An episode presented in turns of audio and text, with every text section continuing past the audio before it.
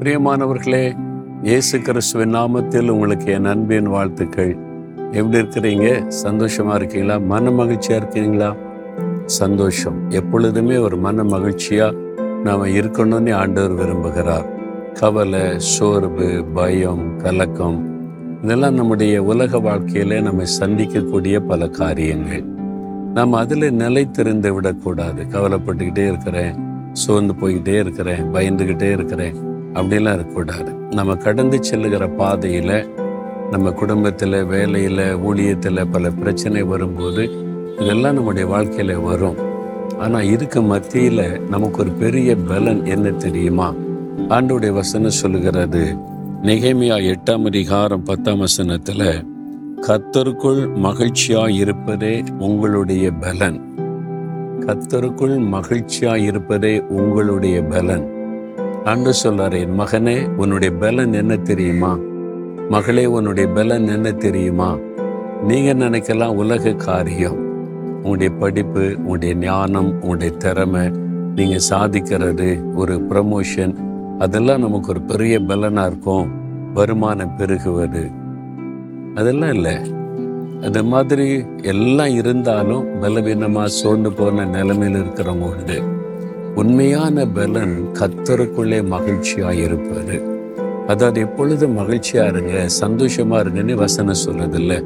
அது எப்படி சந்தோஷமாக இருக்க முடியும் எப்பொழுதுமே? கத்தருக்குள் இயேசு கிறிஸ்துவுக்குள் உண்டாகிற ஒரு மன மகிழ்ச்சி. அப்போது அதுதான் நம்முடைய பலன். நீ எப்பவும் மகிழ்ச்சியாக இருங்களேன். சாத்தா உங்களை பார்த்தாலே பயந்து நடுங்குவான் ஒதுங்கி நிற்பான். இல்லை உங்களை என்ன பண்ணாலும் துக்கப்படுத்த முடியல பயப்படுத்த முடியல எப்பவுமே சந்தோஷமா இருக்கிறாங்கனாலே பிசாசுக்கு ஒரு கலக்கம் வந்துடும் ஏன்னா அதுதான் உடைய பலன். ஏன்னா எப்பவும் சந்தோஷம் எல்லாராலையும் இருக்க முடியாது. இயேசு கிறிஸ்துக்குள்ள யார் இருக்கிறாங்களோ அவங்க தான் எப்பொழுதும் சந்தோஷமா இருக்க முடியும். நீங்களே யோசித்து பாருங்க என்றைக்கு எப்போ நீங்கள் இயேசு கிறிஸ்துவோடு கூட நெருக்கமாக இருக்கிறீங்களோ அப்பெல்லாம் சந்தோஷமா இருப்பீங்க. என்ன பிரச்சனை வந்தாலும் பார்த்துக்கலாம் ஆண்டவர் கூட இருக்கு அப்படி சொல்லிடுவீங்க. இயேசுக்குள்ளே இருக்க வரைக்கும் அந்த பலன் அந்த சந்தோஷம் இருந்துக்கிட்டே இருக்கும். ஒரு நாள் நீங்கள் ஜெபிக்கலை வேதம் வாசிக்கலை ஆண்டவருக்கு பிரியமில்லாத செஞ்சு அவர் விட்டு கொஞ்சம் விலகிட்டீங்கன்னு வைங்களேன் பலவீனம் அடைஞ்சிருவீங்க. உங்களுக்கே தெரியும்ல சந்தோஷம் பாதிக்கப்படும் மன மகிழ்ச்சி பாதிக்கப்படும். இன்னைக்கு பாதிக்கப்பட்டிருக்கீங்களா? சந்தோஷம் பாதிக்கப்பட்டுட்டதா?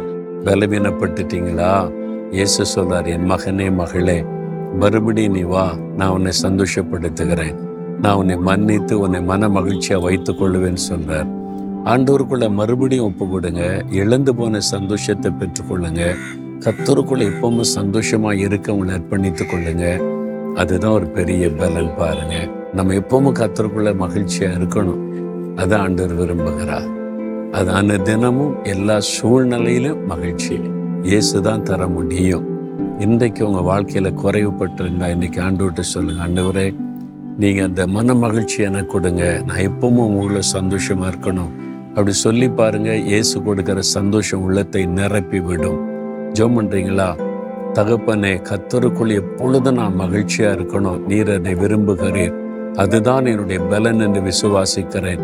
இழந்து போன அந்த சந்தோஷத்தை திரும்ப தாரும் என்று யார் ஜெபிக்கிறாங்களோ அந்த மகனுக்கு மகளுக்கு அந்த சந்தோஷத்தை திரும்ப தாரும். ஒவ்வொருடைய உள்ளமும் கத்தருக்குள்ளே மகிழ்ந்து கழிகூறும்படி செய்யும். இன்றைக்கு இப்பொழுதே அந்த சந்தோஷம் மன மகிழ்ச்சியோடைய உள்ளத்தை நிறப்பட்டும் நிறப்பட்டும் நிறப்பட்டும் உள்ளத்தை நிறப்பட்டும் ஆட்கொள்ளட்டும் அந்த சந்தோஷம்.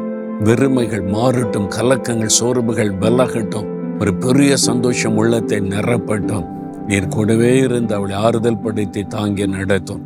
இயேசுவின் நாமத்தில் ஜெபிக்கிறோம் பிதாவே. ஆமேன் ஆமேன்.